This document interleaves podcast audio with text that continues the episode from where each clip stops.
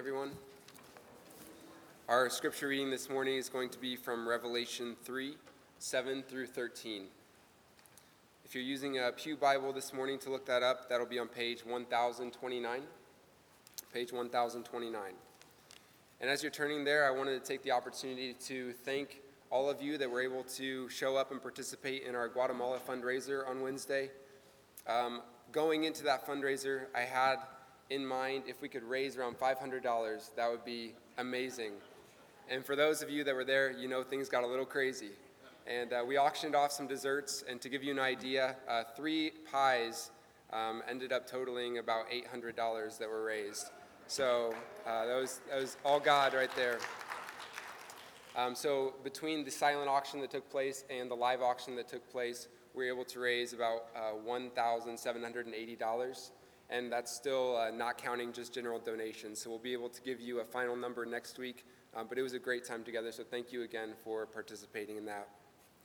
So we're going to read Revelation 3, starting in verse 7. And to the angel of the church in Philadelphia, write the words of the Holy One, the true One, who has the key of David, who opens and no one will shut, who shuts and no one opens. I know your works. Behold, I have set before you an open door, which no one is able to shut. I know that you have but little power, and yet you have kept my word and have not denied my name. Behold, I will make those of the synagogue of Satan, who say that they are Jews and are not, but lie. Behold, I will make them come and bow down before your feet, and they will learn that I have loved you. Because you have kept my word about patient endurance, I will keep you from the hour of trial that is coming on the whole world, to try those who dwell on earth. I am coming soon. Hold fast what you have, so that no one may seize your crown. The one who conquers, I will make him a pillar in the temple of my God. Never shall he go out of it, and I will write on him the name of my God, and the name of the city of my God, the New Jerusalem which comes down from my God out of heaven, and my own new name. He who has an ear to hear, let him hear what the Spirit says to the churches. Amen.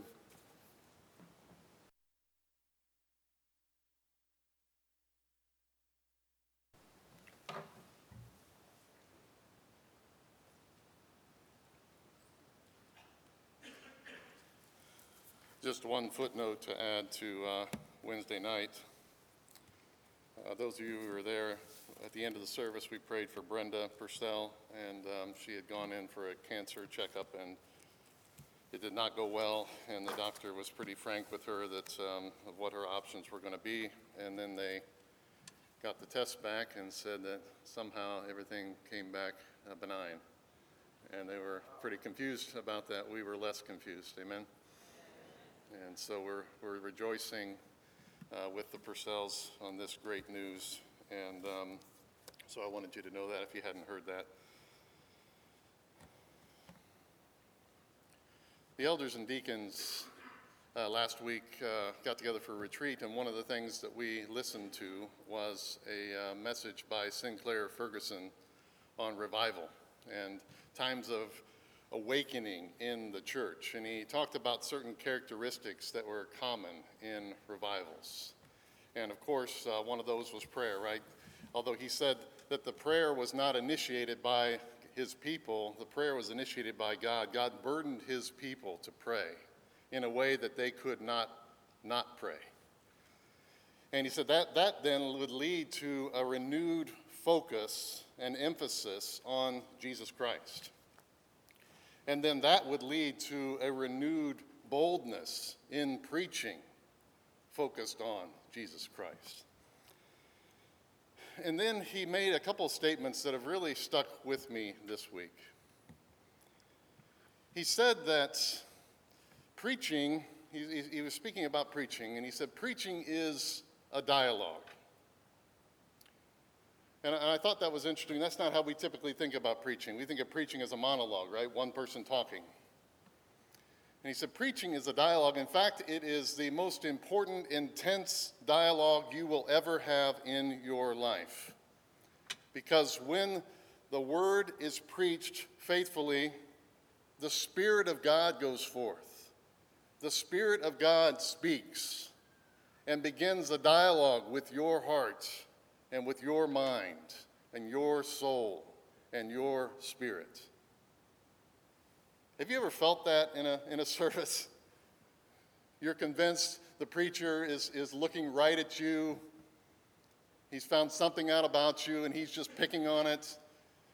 And, and, and the, the word is working on your heart and your mind, and maybe you're even wrestling with the Spirit during the service. I think this is the dialogue that he is talking about between the Spirit of God and the ones who are hearing it. And then he, then he, he said this, and I, and I say this, this is about the congregation. I say this not as the one preaching, but as the one who is typically sitting next to you. He said, The congregation is at least half the sermon. It's one of those things I didn't know exactly what he meant, but I knew he was right. He said, When the congregation comes with a great anticipation to hear what the, the Spirit will say from the Word, when the congregation comes prepared and connected and focused and engaged in what is happening with the proclamation of the Word, it, it draws, I wish I had his Scottish accent, it draws every last ounce out of the preacher as the preacher responds to the longing of the people to hear the word of the Lord and not to hear the preacher. And, and if, if that's true, if the congregation is at least half the sermon, I have to tell you, I have not been holding up my end of that deal. I have not been faithful to come in week in and week out and be prepared and be focused and be connected and be engaged in, in what was being preached that week. It's not fair of me to expect the pastor, the preacher, to be fully engaged and fully prepared and fully connected if I'm not coming with that same attitude, with that same spirit, and I am resolved to do that. Will you partner with me this morning in the preaching of the Word of God? Will you be connected? Will you be focused? Will you be engaged? Will you come with a longing to hear what the Spirit will say? I, I, the reason I kept coming back to this this week is I kept re- reading these verses, and it gets to the end, and it says, He who has an ear, let him hear what the Spirit says to the churches. I can do nothing this morning to bring any lasting change or conviction, anything. Only the Spirit can do that. And you have a part to play in that. And I have a part to play in that. So, with that in mind, let's pray as we begin this morning. Our Father, we come to you longing to hear your voice, longing to sense your presence, longing to be filled with your Spirit, that it would illuminate the word for us, that it will convict us of sin, that it will challenge us, that it will, that will expose anything in our lives that we are hiding, that it will break down any barriers that we would put up against you this morning. And that we would see the truth of your word and we would hear your voice clearly as we testify of Christ in this passage this morning. And we pray this in the name of Jesus. Amen.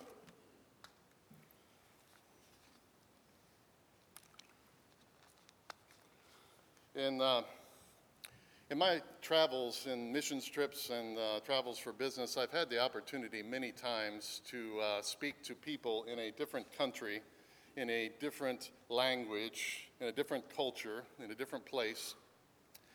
And uh, it's, a, it's an interesting thing to do. I've actually come to really enjoy it, although it has some unique challenges if you've ever done that. You're speaking through an interpreter, which is always an adventure.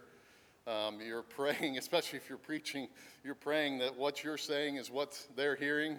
Uh, we got one little hop in between. There's a lot of prayer that goes into that uh, before that happens. But the, the other challenge, I think the more important challenge and significant challenge, is that you are, are speaking to people in, in a different culture, a different language, a different place. Uh, you, you have to know your audience if you're going to speak in a way that is clear, that they can understand. You really have to know your audience. And so I spent a lot of time beforehand speaking to the missionaries, speaking to locals, really trying to understand everything I can about the people that I'm going to be talking to so that I don't just waltz in there with this kind of Midwestern American mindset and just assume they're going to understand everything I say, right? I need to understand, you know, if I say this, if I use this illustration, if, I, if I, I don't want to use American slang that they wouldn't understand, or I certainly don't want to say something that would offend them because I just wasn't prepared. I didn't know my audience. And the reason I mention that this, this week is as we come to this text in Revelation chapter 3, our first challenge is to understand uh, the audience that Jesus was writing to here, right? We don't want to just assume a 21st century American mindset when we read these verses. This was written uh, to a small church in Asia Minor, in Philadelphia. That, that's the, the original meaning we want to understand first, which will guide us through this text, which I think is very clear, and will guard us then from distraction. There's much distraction in this text. You could preach at least four maybe five different sermons from this text. And, and yet there is one melody. I love that, that Toby talks about, the, staying on the melody. There's one melody in this text that we want to focus on. We'll touch on the periphery at times, but only when it helps, un, helps us understand the melody. And the melody is this The faithful church must focus on the faithful Savior. I don't know if you caught that when, when Jordan read this text. Jesus speaks of himself 20 times in seven verses. This letter, especially more than any of the others, is, is a, a, more about Jesus, as much about Jesus than it is about the church. And there is something that the church at Philadelphia needed to understand. And so that's the, that's the point, that's the melody that we will stick to this morning in this text. To, to understand this church a little bit better, let's talk about the church in Philadelphia first. Can you imagine what it was like for this church to receive a letter from the Apostle John? What kind of excitement that would have brought in this church? Everybody knows the Apostle John and we have a letter that came from him. And not only that, as you start to read it, these are the words of Jesus Christ himself. How excited would you have been in a little church in Philadelphia that this letter has found its way to your little church? And then as you read it, you realize this isn't just some random letter that found its way to your church. He's actually writing to seven churches. And I've, i think I got a map here of the seven. And, and he starts to read, here's the seven churches I'm going to talk to, right? Ephesus, of course. Everybody knows about Ephesus. And, and Smyrna, and I can't see these. Uh, Smyrna, Pergamum, Thyatira, Sardis, right? And, and as they're listening to these, wait a minute, Sardis is just a couple days' walk from here. Philadelphia. John knows about this church. Jesus knows about this church. I suspect that they were very engaged and connected uh, to what was being said when this was read for the first time. That is the, that, that is the, the understanding we want to get from this text. What did the church at Philadelphia understand this text to mean? And that will guide us into the truth that we need to hear about our faithful Savior. A couple things in context about the church so we can understand our audience. Uh, it's a very interesting place in that it was in a, a, satellite city. Philadelphia was a satellite city. It was not a city that grew up organically like most cities would. It was actually established as a, a Greek charter city. Think of it that way. A kind of a, a showcase of the Greek way of life. They would, they would strategically plant these cities in areas that, that were not Greek uh, to, to influence that area to become Greek. And so they would sell the, the Greek way of life and Greek culture and Greek, the Greek language, Greek philosophy, Greek religion. And they were very successful. Within a few generations, this entire area had turned Greek. And that's where this church is. And, and just like last week in, in Sardis, uh, this area was, was in an area near uh, volcanoes um, and fault lines. And so the earthquake that destroyed Sardis last week also devastated Philadelphia.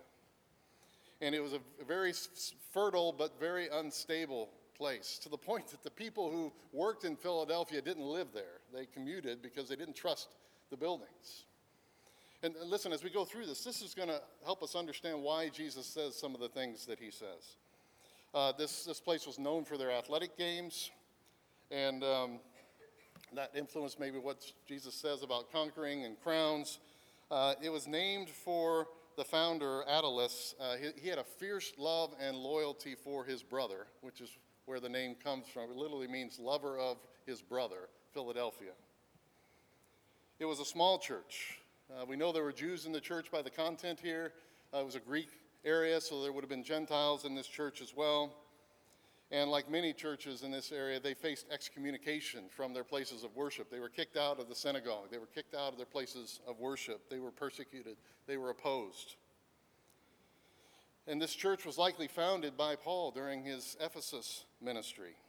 And yet it lasted 13 centuries. There is evidence of this church existing in the 14th century, which is amazing when you, when you hear what is going on in this church. That is the audience that this was written to in the first century. And this is who Jesus is talking to. When Jesus is speaking to this church, he wants them to know who he is. And he gives this introduction which is an amazing introduction. And, and he, he'd done this for, for the five other churches, if, if you remember. I think I've got a slide for this. That there was a, a, an introduction to Ephesus and Smyrna and the other churches. And, and what's different here, though, is these first five churches, the things that he says to them are largely a retelling of what he already said in chapter one. When he gets to Philadelphia, he says something new and something different to this church that he wanted them to specifically know and focus on. And here's his introduction the words of the Holy One, the true one, who has the key of David, who opens and no one will shut, who shuts and no one will open. Jesus wants this church to know who he is. He wants them to know who they are believing in, who they have committed themselves to, who they are suffering for who they may even die for. And he wants them to know where their hope lies, and it's in him, the faithful Savior. And he begins with this, this amazing title, the Holy One. And I don't know if you're in your uh, translations, if it is capitalized, I think it should be because it's not a description, it's a title. The Holy One. and the Jews in this church, and any Jews that read this, would understand what Jesus was saying here. This is a title that was only given to God. In the book of Isaiah alone, the Holy One speaks of God alone uh, 27 times.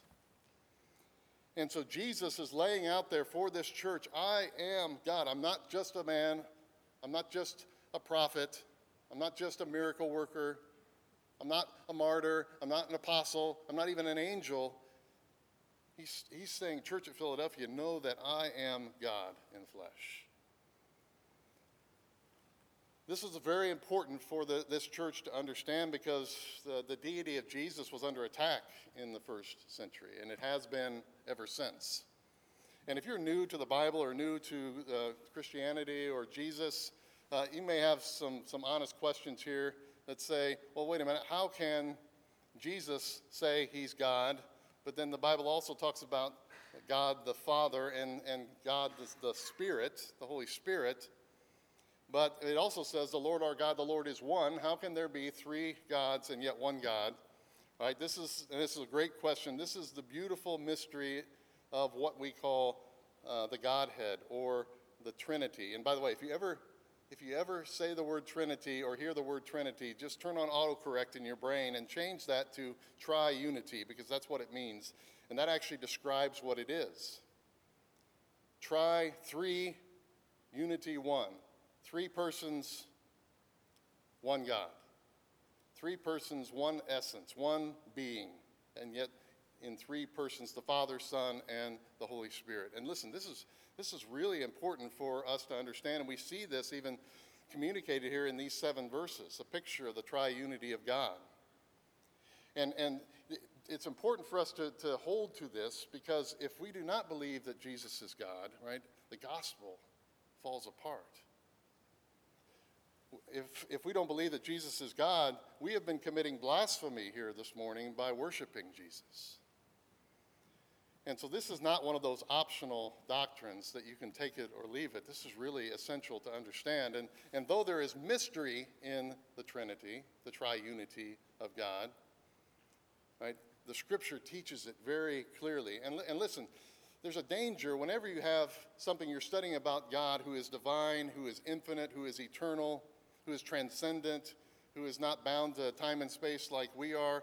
The, the, the temptation is to somehow dumb it down, somehow diminish God in some way to help us better explain it or understand it. And there's a word for that, and it's called heresy. Charles Spurgeon said that, that every heresy has the same characteristics it, it diminishes God in some way and flatters our own understanding in some way. And, and so we need to be careful uh, to, to stick to what the scriptures say clearly about the triunity of God or these divine things, even though we have trouble from a human, from our limited human understanding, you know, wrapping our minds about the, around these things. We need to trust the scriptures, what it clearly teaches. Three persons, one God, and we even see that uh, hints of that in, in this title, the Holy One. The Holy One is used of God the Father and used of God the Son, and yet it is never plural. It is always singular. It is never the holy ones, it is always the Holy One. Though it speaks of both, it is but one God. And then Jesus here in this passage, in verse 12, speaks of, he claims to be God, and then he speaks of God the Father four times in, in verse 12. I'll make you a, a pillar in the, in the temple of my God. I'll write on you the name of my God.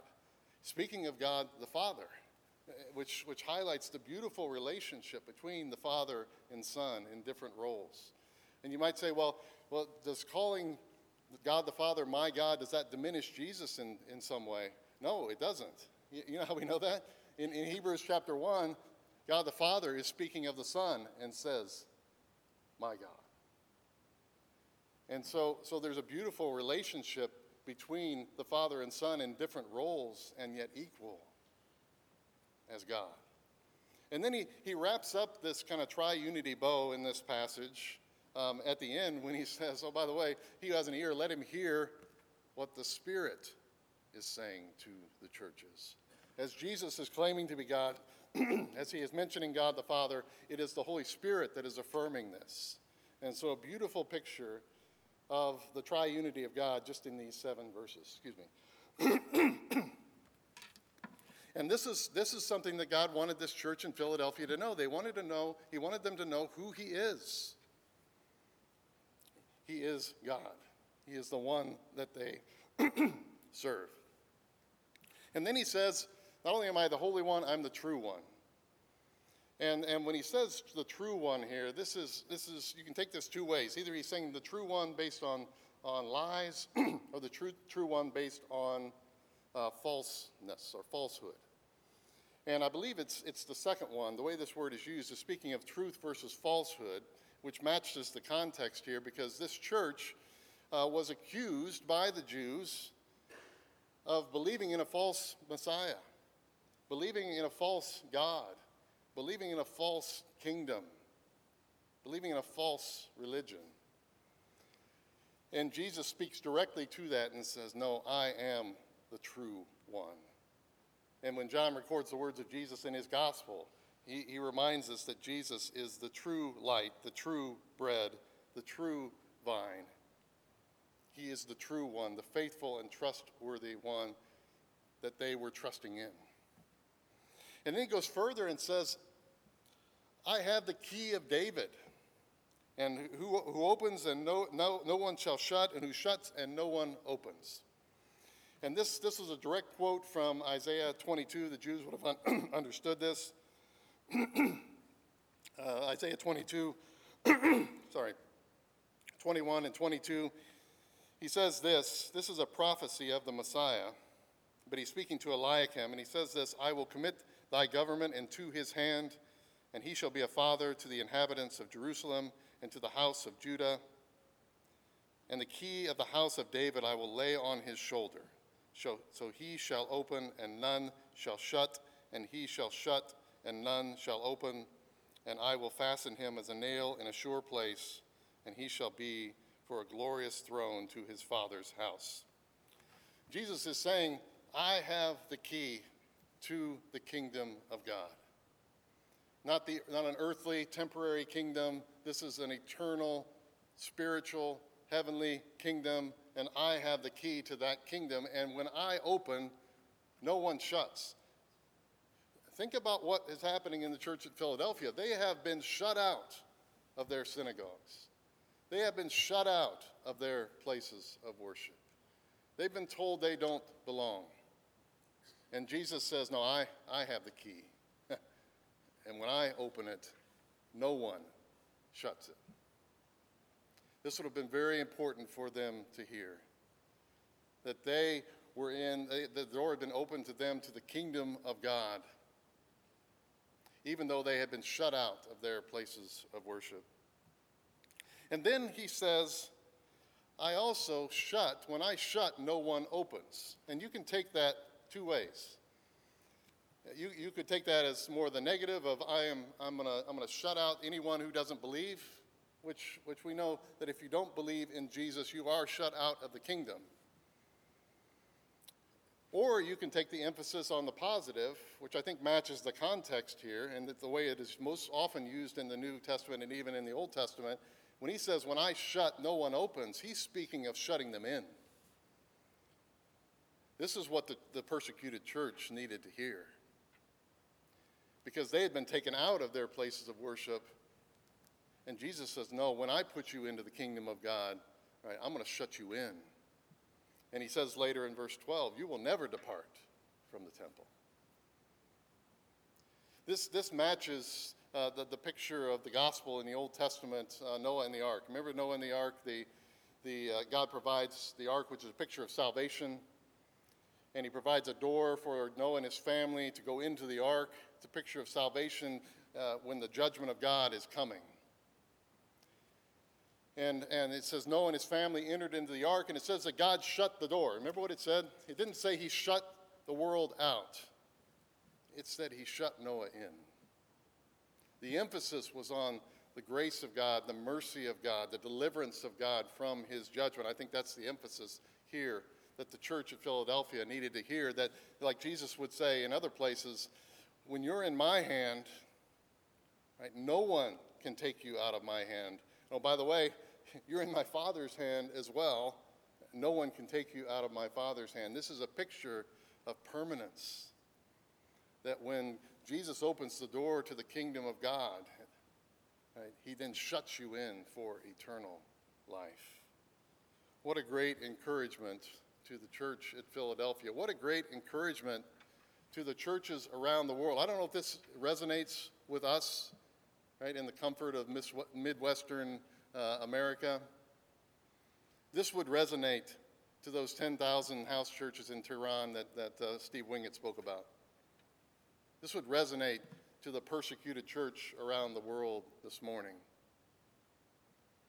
And this should be an encouragement to us right? That, that when we, when God opened the kingdom to us through Jesus Christ, he put us in his hand, right? He started it and he will finish it, and no one can take us out of his hand. Be encouraged by that this morning. And so the faithful Savior, he said, I am God, I am the true one, I'm the one who opens, I'm the one who shuts. And then he, and then he talks about the church. And um, a few months ago, when we were, we were um, uh, doing the preaching schedule, and it looked out like I was going to be preaching on Philadelphia, I, I volunteered a title. Um, I said, we're going to call it the Philly Special. And um, I ended up not doing that, but uh, I had to smile this week as I was studying this that this uh, little church in Philly was special. It was a faithful church. It was one of, of only two of seven that Jesus did not rebuke. And again, can you imagine what it was like to hear these words? He, you know he's going to speak directly to the church at Philadelphia, and you've been listening to the five other churches, and four of them have not gone well. Remember the warnings to the other churches Ephesus, you have truth without love. Uh, Pergamum and Thyatira, really both. You, you have love but not truth. You're compromising, you're accepting the world's sin. Sardis, you're spiritually dead. You imagine what the room was like when they hear the words of Jesus I know your works. Imagine being the elder in that church and reading those. Uh, on the one side, Toby's mentioned this. On the one side, that's a, that's a great thing in that he knows that they've been faithful. He knows that they've been suffering. He knows that they haven't denied him. And yet, he knows their works. Was this going to be a good thing? Was this going to be a bad thing? You know, every one of us will stand before God one day. And whether he says this or not, we will know that he knows our works. Does that impact the way you live your life? That one day you will stand before God alone and He knows your works. But He says to this church, I know your works. I know you have but little power. This was not an insult. This was not a rebuke. This was a reality. This was a small church with little influence, with little political clout, with little money, because it's hard to make a living uh, as a Christian in this culture. I know you have but little power, yet you have kept my word. You have not denied my name. And then he goes on in verse 10 to say, You have kept my word of patient endurance. You see how personal this is to Jesus? I know your works. I know you have but little power. You have kept my word. You have not denied my name. You have kept my word of patient endurance. This is very personal to him. He didn't say, I know you've kept the Christian traditions. He didn't say you've, you've held a high standard of morality. He said, You've kept my word, and you have not denied my name. You see, in this culture and around the world today in persecuted areas, saying the name of Jesus is dangerous. It will cost you your job, it will cost you your, your church or your synagogue or your mosque, it will, it will cost you likely your family. It will put your family in danger.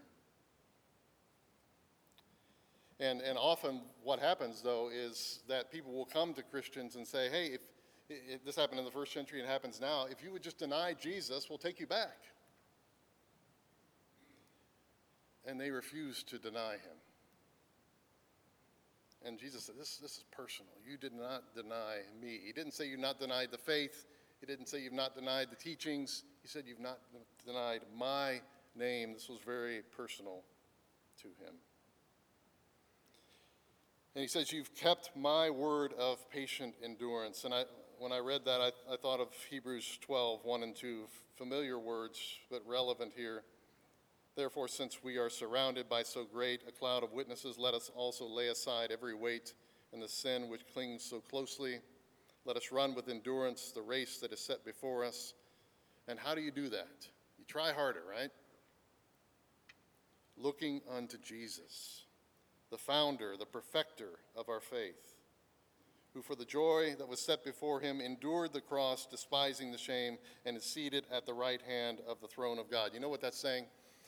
It's saying the only way you're going to endure, the only way you can endure, is because Jesus had, has endured on our behalf on the cross in his sufferings. But it doesn't stop there. It says that he's at the right hand of the Father. He continues to endure for us as our intercessor, as our representative, never ceasing to intercede for us. We can endure because he has endured and because he is enduring. Can you imagine?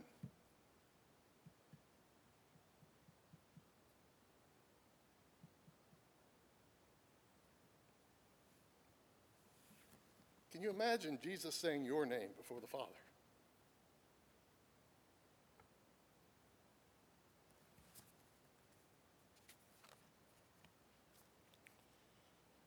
You see, he wanted this church to know. The faithful church must focus on the faithful Savior. Jesus is all to us. You know what he didn't tell this church to do in Philadelphia, in this Greek city, where, where they were selling the gospel of the Greek kingdom, you know, come to the Greek way of life. He, he didn't tell them that they needed to go out there and compete and sell the Christian way of life as a better way than the Greek way of life. It, it's, it's, it's ironic that, that the way they, they would sell the Greek way of life is not that different than the way the, the modern gospel is often presented. We need to be discerning about this, church. The modern gospel is, is often presented like, like we would, we would sell a, uh, a, a fad diet. Try keto, it'll change your life. Try CrossFit, it'll change your life. Try essential oils, it'll change your life. Try Christianity, it'll change your life. There's this vernacular that often gets used in the modern church that goes something like this Christians are advertisements for Christianity. Christians are good or bad, repellent or attractive advertisements for Christianity. And, and we understand the sentiment behind that, right? We don't want to be um, barriers to people coming to Jesus by the way we act or the way that we talk or the way that we interact on social media. We understand that. But the idea that we are a marketing strategy, that we are advertisements for Christianity, that we are selling Christianity, uh, that is not the gospel, church. We, we are not converts to a religion. Uh, we are witnesses and disciples of a person. Our job is to take people to Jesus. It's not to sell the, the, Christian way of life. It's not to sell better morality. It's not to sell the Judeo Christian ethic. It's not to sell conservatism. It is to point people to Jesus.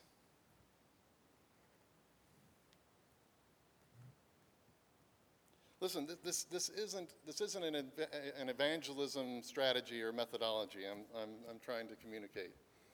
I'm simply saying what Jesus said over and over and over. Just a few verses from just from the book of John that Jesus said about himself. But I, when I am lifted up from the earth, I will draw all men to the Christian way of life. Right? I will draw all men to Christian teaching. I will draw all men to a church and he says, I will draw all men to myself. Jesus is the gospel. You diligently study the scriptures because you think that by them you possess eternal life. These are the scriptures that testify about me. Yet you refuse to come to me to have life. He declared, I am the bread of life. He who comes to me will never go hungry. He who believes in me will never be thirsty.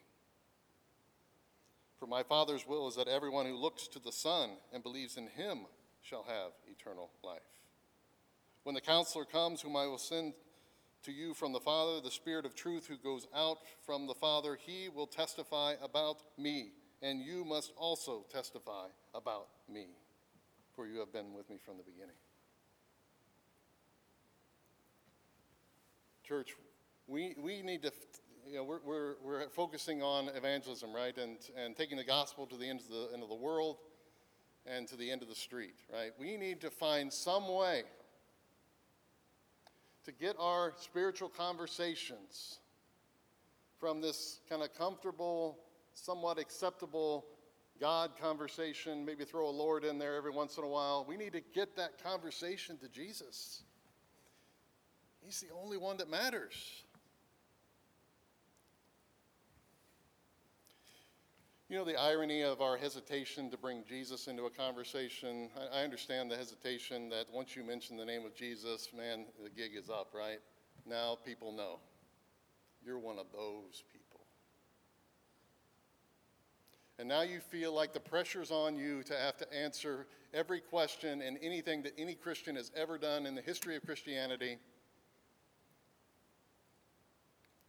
When, when, when that's, that's, that's not what, what we're called to do. And then, and then people will ask that question so, you think you're right and everybody else is wrong. Anybody ever been accused of that?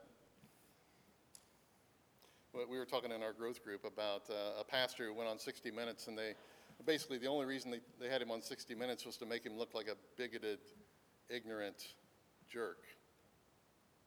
Because they asked him those questions do you, do you think you're right and everybody else is wrong? Do you think you're right and this religion's wrong? Yes. Do you believe you're right and this religion's wrong? Yes. I, that's not a wise way to approach that conversation, folks. That, it's not our job to defend the gospel as much as it's our job to point people to Jesus. Right? If, if you come to me and say, you know, you think you're right and everybody else is wrong, uh, what I would say is that what I think, my opinion, is of little consequence to your eternity.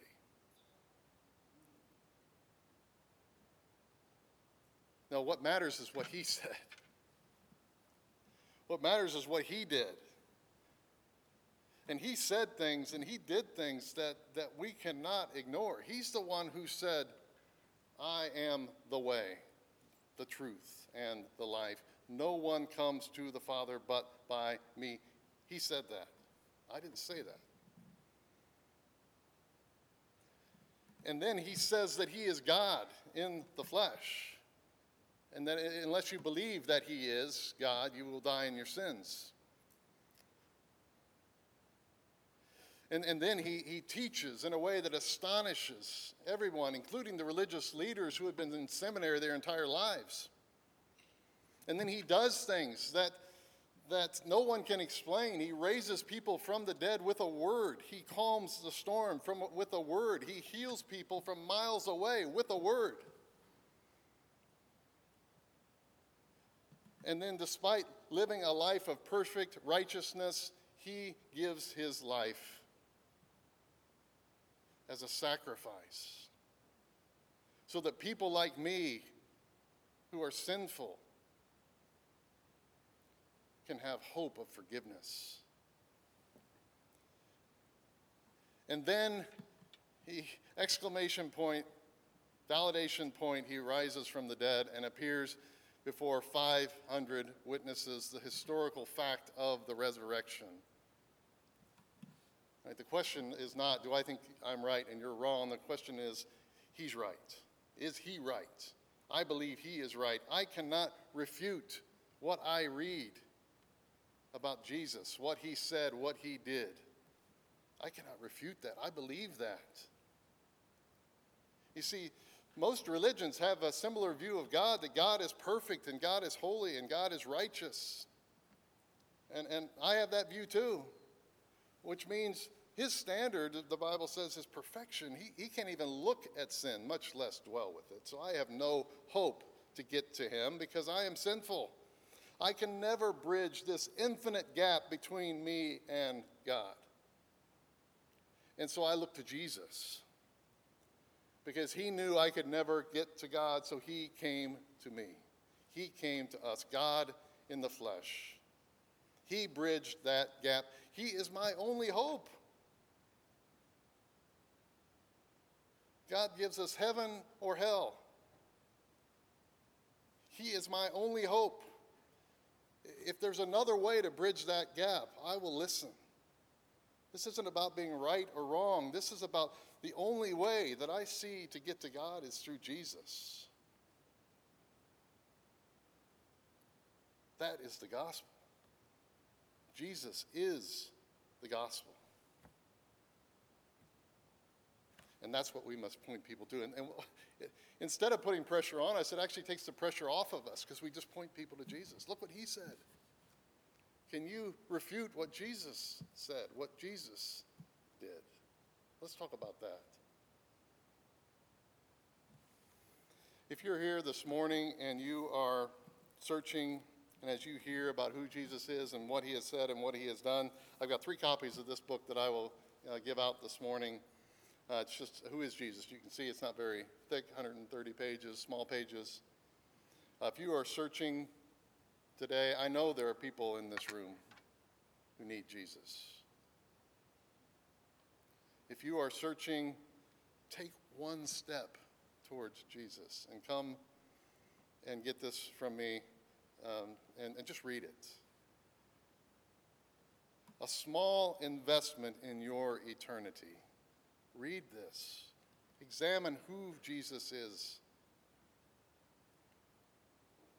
Because what he says uh, demands a response. There is no fence with Jesus. When he says, I am the only way and I am God, you must believe that or reject it. And so make an informed decision by knowing who Jesus is. Like, come get this from me afterwards. There's seven more of these in the bookstore, folks. I would love to run out of these today and have to order 10 more, 15 more, 30 more, 50 more. Go get you one of these, read it this week, and give it to somebody. It's the week of Easter. You're not going to have a, a, better week the rest of the year. I also have um, 25 of the pamphlet versions of this. Um, and I'll have these up here after the service. I need 25 of you to take one of these and give it to somebody this week. And I'll, I'll get more if we need it. We cannot be considered a faithful church if we're not an evangelizing church, because that's our first order of business. Go into all the world and preach the gospel. I'll have these up here at the end. The faithful church focuses on Jesus, not just in this building, right? And not even just in our homes, but in our evangelism. Our evangelism must be focused on Jesus. He is the only one that matters. Can I, can I offer a um, just a, a, practical way to do to introduce your neighbors to Jesus? How, how many of you have ever had a Jehovah's Witness come to your door? Okay. Um, they are coming to your door and to your neighborhood and telling a false gospel and saying false things about Jesus. And um, they come to your door, and, and you can talk to them. It's, it's usually a fruitless conversation, but you can talk to them and talk to them about who Jesus is. But watch where they go next. Where are they going next? Your neighbor's house. Right? Are we just going to stand there and let somebody spread a false gospel around our neighborhood? When they leave your neighbor's house, go knock on their door and say, hey, there's these people walking around saying all this stuff about Jesus is not right. I just want you to know who Jesus is. Uh, I'm a Christian, and it's really important for me to know, for you to know who Jesus is. Uh, read this.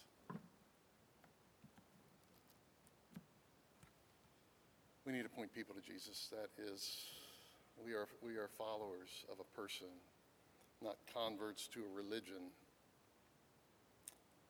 We are witnesses of him. Uh, just a few words on the hope of the faithful.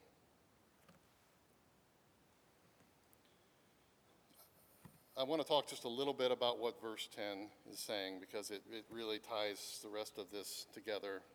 If you've ever um, studied end times, uh, if you've ever read the Left Behind series or saw the movies, um, verse 10 influenced the timeline of that, uh, that way of, of thinking about end times eschatology. Uh, that that a great tribulation is coming and God is going to rapture the church uh, before the tribulation. It's based on verse 10 here. And um, if you know, don't know anything about that, uh, that's, that's probably a good thing. But uh, what does this verse mean to the church at Philadelphia? That's what we try to understand this morning. How would the, verse, the church at Philadelphia understood this phrase, I will keep you from the hour of trial that is coming from the whole world to try those who dwell on the earth?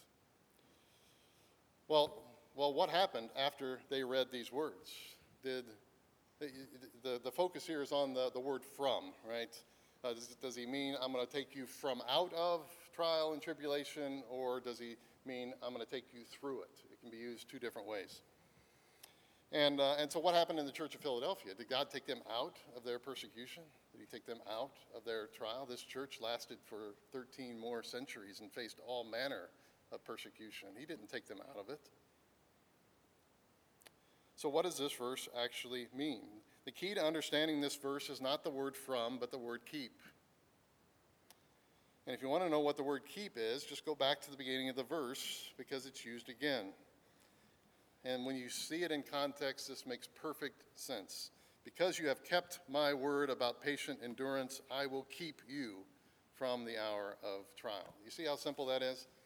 Whatever the first kept means, it's the same word as the second keep. As you have kept, I will keep. What does it mean the first time? As you have kept my word. You might suspect that means to guard it, to protect it, to defend it, to treasure it. As you have kept, I will keep. I will guard you. I will defend you. I will protect you. I will treasure you in the midst of your trials and tribulation. Even, even if martyrdom was coming, remember, Jesus is speaking of his kingdom, the eternal kingdom, the spiritual kingdom. No matter what happens in this temporary, earthly life, I will keep you for eternal life. I think this matches what Jesus said to uh, when he was praying for the disciples in John 17. I do not ask that you take them out of the world, the disciples, and, and you know, they were getting ready to face persecution and martyrdom, most of them, but that you keep them, same word, from the evil one. He was going to guard them and protect them until they accomplished what he had them to accomplish, and then, most importantly, to eternal life. he then says, I'm coming soon which means I'm coming with urgency, just at the right time. And then he says, I will make the one who conquers, I will make him a pillar in the temple of my God. And, and this is a beautiful picture for the church of Philadelphia. They had seen their temples crumble to the ground in these earthquakes and aftershocks. Jesus says, In my temple, you're going to be established permanently. This is a picture of the permanence of the kingdom of God in eternal life because, because you're on the firm, found, like we just sang, right? You're, you're on the precious cornerstone and sure foundation of Jesus Christ. What an encouragement to this church. And then he says, I'm going to write my name on you, the name of my God on you. And to, to understand that, you don't have to be a, uh, have a doctorate in theology. Just catch a five year old after the service and ask them, Why do you write your name on stuff? And he'll say, Because it's mine.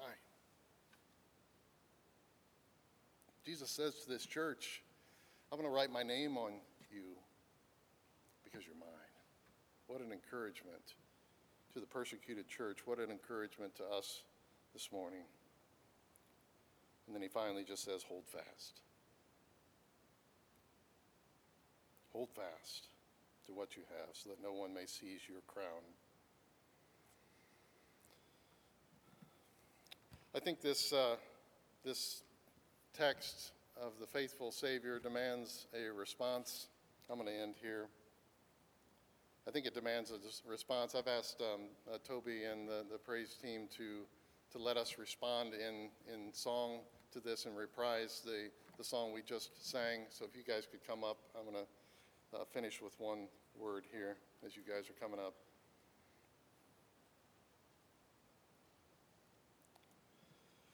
I just wrote these things down as an encouragement to myself as to how to um, how to focus on a faithful Savior. What can I focus on? How has He been faithful?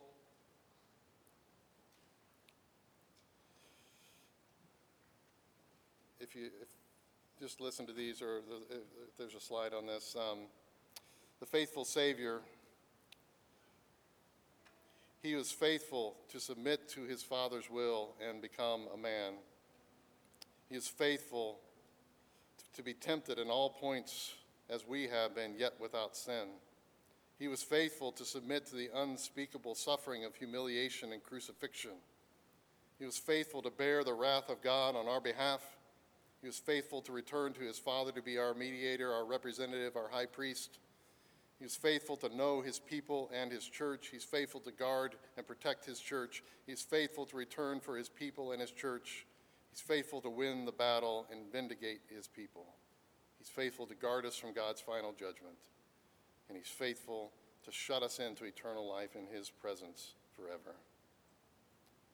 A faithful church must focus on a faithful Savior. Would you respond appropriately to the preaching of the word and to the picture of Jesus Christ, our faithful Savior, as uh, we sing this song to end the service?